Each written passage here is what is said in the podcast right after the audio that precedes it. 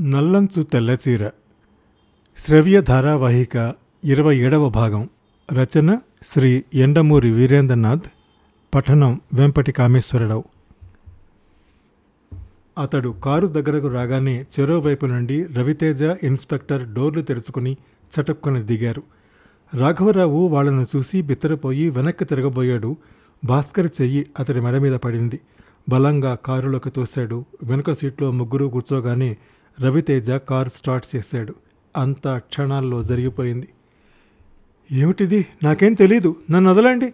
అంటూ గింజుకుంటున్నాడు అతడు. రవితేజ తాపీగా కారు నడుపుతూ ఎక్కడికి పొందమంటారు ఇన్స్పెక్టర్? అడిగాడు. మా పోలీస్ స్టేషన్కి. వద్దొద్దు. నన్ను లాకప్లో మాత్రం పెట్టకండి. నా ఉద్యోగం పోతుంది. పిల్లల గలవాడిని బ్లాక్మెయిల్ చేస్తున్నప్పుడు అది గుర్తుకు రాలేదా? ఇన్స్పెక్టర్ గద్దించాడు. అతడు మాట్లాడలేదు. నేను కావాలంటే ఒక ఛాన్స్ ఇస్తాను అన్నాడు రవితేజ. అసలు విషయం ఏమిటో వివరంగా చెప్పు. ఇందులో ఎవరెవరు వ్యక్తులు ఇన్వాల్వ్ అయి ఉన్నారో ఒక్కటి కూడా వదలకుండా చెప్పు. నువ్వు చెప్పిందంతా నిజమని తోస్తే కేసు ఉపసంహరించుకుంటాను. వాళ్ళు నన్ను చంపేస్తారు. చెప్పకపోతే మేమే చంపుతాం ఇన్స్పెక్టర్ గద్దించాడు. రవితేజ ఇన్స్పెక్టర్ని వారిస్తూ అతడి వైపు తిరిగి నువ్వు ఈ విషయాలన్నీ నాకు చెప్పావని మూడో వ్యక్తికి తెలిసే అవకాశం లేదు అన్నాడు. కావాలంటే ఈయన్ని కూడా దింపేస్తాను నా ఒక్కడిగా చెబుతూ కానీ సరేనా? అన్నాడు. ఆ వ్యక్తి మౌనంగా ఉండిపోయాడు. మిమ్మల్ని పోలీస్ స్టేషన్ దగ్గర దింపనా? వద్దు ఇక్కడ దిగిపోతాను అన్నాడు ఇన్స్పెక్టర్. ప్రియం వద నేను కూడా దిగిపోతాను ఇక్కడి నుంచి ఆఫీస్ దగ్గరే కదా అంది. అతడు తెలుసుకోబోయే విషయం వినటం తనకీ ఇష్టం లేనట్టుగా రవితేజ కారు ఆపగానే వాళ్ళిద్దరూ దిగిపోయారు. రవితేజ అతన్ని తన ఇంటికి తీసుకువెళ్ళాడు. పై గదిలోకి తీసుకువెళ్ళి తలుపులు వేసి ఇక చెప్పు అన్నాడు. అతను వెంటనే జవాబు చెప్పలేదు. నేను కావాలంటే ఇన్స్పెక్టర్కి ఫోన్ చేసి క్షణాల్లో రప్పించగలను. కేవలం నిన్ను నీ కుటుంబాన్ని నాశనం చేయటం ఇష్టం లేక ఇలా తీసుకొచ్చాను. ఇక్కడికి తీసుకొచ్చాక కూడా నువ్వు బెట్టు సరిచేస్తే నిన్ను ఎవ్వరూ రక్షించలేరిక. అతడు నెమ్మదిగా అన్నాడు మీరు పోస్ట్ ద్వారా పంపే చీరల్ని ప్యాకెట్లలోంచి తీసేసి దాని బదులు పాతగుడ్డలు పెట్టాలి. రవితేజ షాక్ తిన్నాడు ఎలా సాధ్యం అది? ఎన్ని చీరలు అలా తీయగలరు? మీ మీద పై అధికారుల నిఘా ఉంటుంది కదా. ఇన్సూర్ చేసిన ప్యాకెట్లలోంచి కూడా వస్తువులు కొట్టేసి చెత్తా చెదారం పెట్టి తిరిగి మామూలుగా వాటిని పంపటం పోస్టాఫీసుల్లో కొత్త కాదు. రిజిస్టర్ పోస్టులో అయితే మరీ సులభం. కానీ ఎన్ని చీరలని అలా కొట్టేస్తారు? ఎప్పటికైనా అది బయటపడుతుంది కదా? ఎన్నో కాదు మేము కొట్టేయాల్సింది కూడా పది పదిహేను చీరలే. వాటి అడ్రస్లు కూడా మాకు ఇచ్చాడు ఆ అడ్రస్లకి మీరు పంపే చీరలు మాత్రం తొలగించి వేరేవి పెట్టి పంపాలి. దానికోసం మాకు వెయ్యి రూపాయలు లంచం ఇచ్చారు. రవితేజ వినడం లేదు. మనసులో అంతకు కొన్ని రోజుల ముందు చెంచురామయ్య పాత్రికేయులకు ఇచ్చిన ఖరీదైన విందు ఫ్లాష్ లాగా గుర్తుకొచ్చింది. ఈ పథకం వెనుక ఉన్న రహస్యం మంచులా విడిపోసాగింది. రవితేజ టెక్స్టైల్స్ పోస్ట్ ద్వారా పంపే స్కీమ్లో చెంచురామయ్య తాలూకు కస్టమర్లే పది మంది దాకా మాకు చీరలు కావాలని ఉత్తరాలు రాస్తారు. వారికి పంపే పార్సిల్లో పోస్టాఫీసులోనే చీరల మార్పిడి జరుగుతుంది. పది మంది కోర్టుకు పెడతారు మా దగ్గర వందా తీసుకుని చీరల బదులు పాత పేపర్లు పెట్టి పంపారని రవితేజ కంపెనీ మీద దావా వేస్తారు. రిజిస్టర్ పోస్టు కాబట్టి రవితేజ కంపెనీ పోస్టాఫీసును నిలదీస్తుంది. కానీ ఇదంతా ఒకవైపు పత్రికల్లో ఈ విషయాన్ని తాటికాయంత అక్షరాలతో ప్రచురిస్తారు. పోస్టు ద్వారా చీరలు అమ్మే పథకం వైఫల్యం. రవితేజ కంపెనీ వారు కొత్తగా ప్రవేశపెట్టిన పథకం ద్వారా పంపే పార్సిల్లో చీరలు మాయమైపోతున్నాయని కస్టమర్లు నిరాశ ప్రకటిస్తున్నారు. తమకు అందిన పార్సిల్లో చీరలు లేని కారణంగా దాదాపు పది మంది రవితేజ కంపెనీ మీద వేరువేరు కోర్టుల్లో దావా వేశారు కేసులు నడుస్తున్నాయి. చాలు ఈ వార్త దావానలంలా పాకిపోతుంది. దాదాపు లక్ష చీరలు పంపిస్తే అందులో కేవలం పది చీరలే ఈ విధంగా మిస్ అయ్యాయని ఎవరు అనుకోరు. తమ చీరకే ప్రమాదం వటేలబోతుందని భావిస్తారు. జనం ఆలోచనలు గుంపులో ఇలాగే ఉంటాయి. ఎందుకు వచ్చిన బాధ ఇదంతా. షాపుకెళ్ళి కొనుక్కుంటే సరిపోదా అనుకుంటారు. ఈ విధంగా దెబ్బ కొట్టడమే చెంచురామయ్యకు కావలసింది. తను ఇంత కష్టపడి ఆలోచించిన పథకము మట్టి కరవబోతుంది. చాలా గొప్ప తెలివితేటలతో చెంచురామయ్య తమ పునాదులు కదల్చబోతున్నాడు. తిరిగి దీన్ని తిప్పి కొట్టాలంటే పై ఎత్తు వేయాలి ఇంతకింత దెబ్బ తీయాలి. రవితేజ ఆలోచనలో పడ్డాడు. కొంచెం సేపటికి తలెత్తి నాకు ఆ పది మంది అడ్రస్లు కావాలి అన్నాడు. అతడు అర్థం కానట్టు ఎవరివి? అడిగాడు. చెంచురమయ్య మనుషులవి కస్టమర్లుగా నాటకం ఆడుతున్న వాళ్ళవి.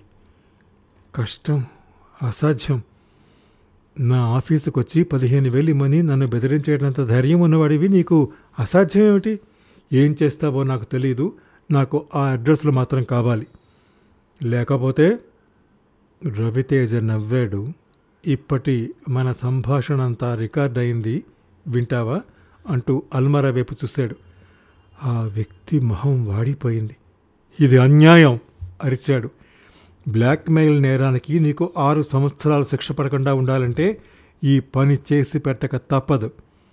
ఆ లిస్టు నా దగ్గర లేదు మా పై ఆఫీసర్ దగ్గర ఉంటుంది అన్నాడు రాఘవరావు.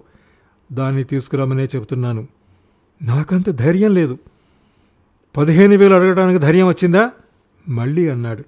దాంతో రాఘవరావు మొహం కందగడ్డలా ఎర్రగా మారింది. అదొక రకమైన కళ.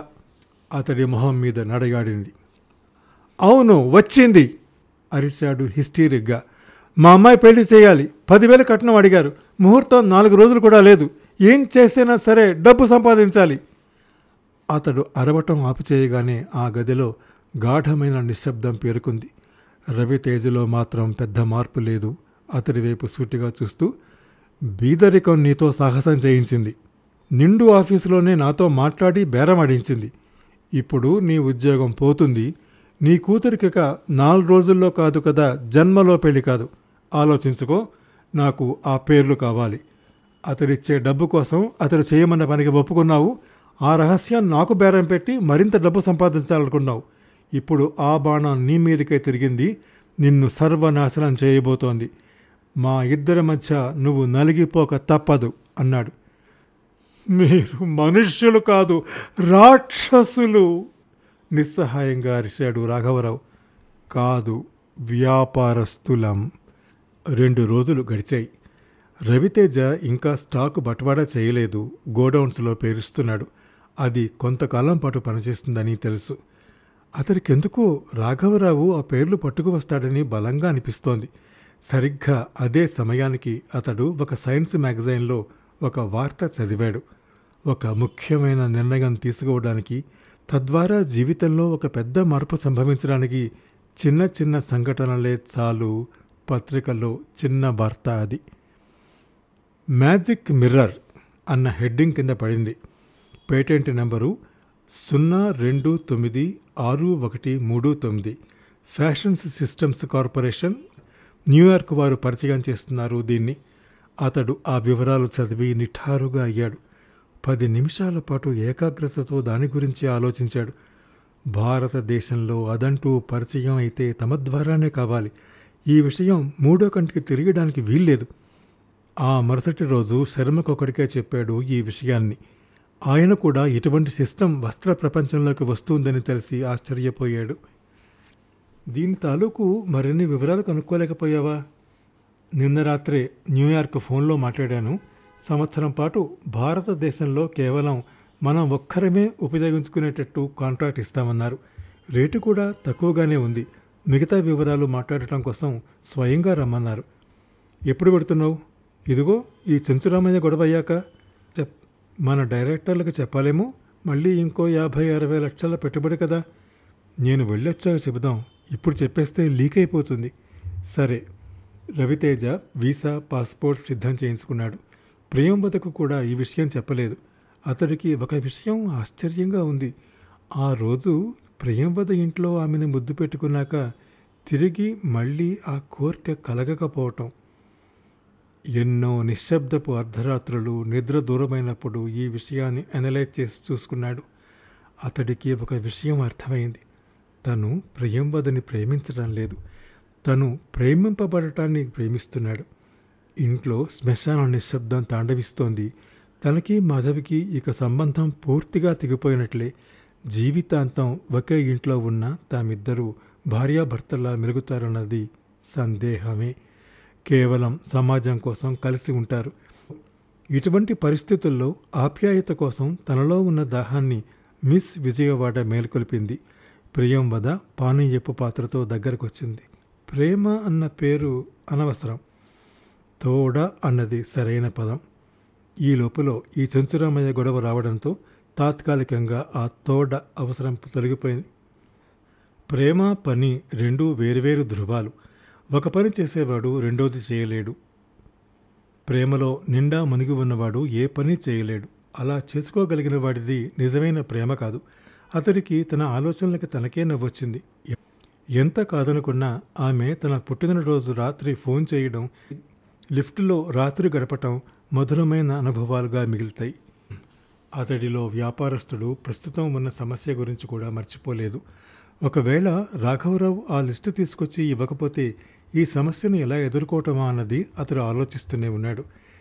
తన చీరల డిస్పాచ్ మొదలు పెట్టగానే పేపర్లలో చీరల అదృశ్యం సంగతి కోర్టు కేసులు సిద్ధంగా ఉంటాయని అతడికి తెలుసు.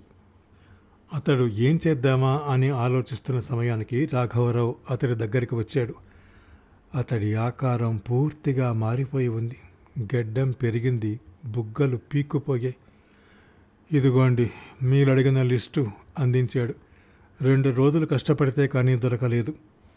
ఆ కష్టం అతడి మొహంలో తెలుస్తోంది.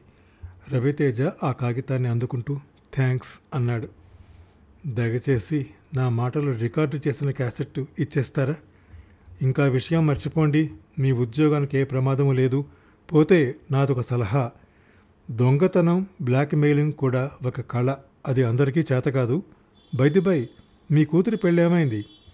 అతడు తల వంచుకొని ఆగిపోయింది అన్నాడు. రేపే ముహూర్తం. నిన్న సాయంత్రం వరకు వాళ్ళు అడిగిన డబ్బు ఇవ్వలేకపోవడంతో సంబంధం వదిలేసుకున్నారు.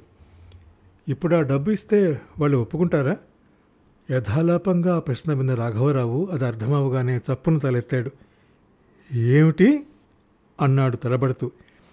రవితేజ బీరువాలోంచి పదిహేను వేలు తీసి అతడి ముందుంచాడు. తీసుకోండి. మీరు మా కంపెనీకి చేసిన సహాయానికి ఇది బహుమతి. రాఘవరావుకి కళ్ళ నీళ్ళు తిరిగాయి. అతడింకా ఇదంతా వాస్తవమని నమ్మలేకపోతున్నాడు. వణికే చేతులతో ఆ డబ్బు తీసుకున్నాడు రవితేజ అన్నాడు. మొన్న మీరొక మాట అన్నారు గుర్తుందా? మేము రాక్షసులమని?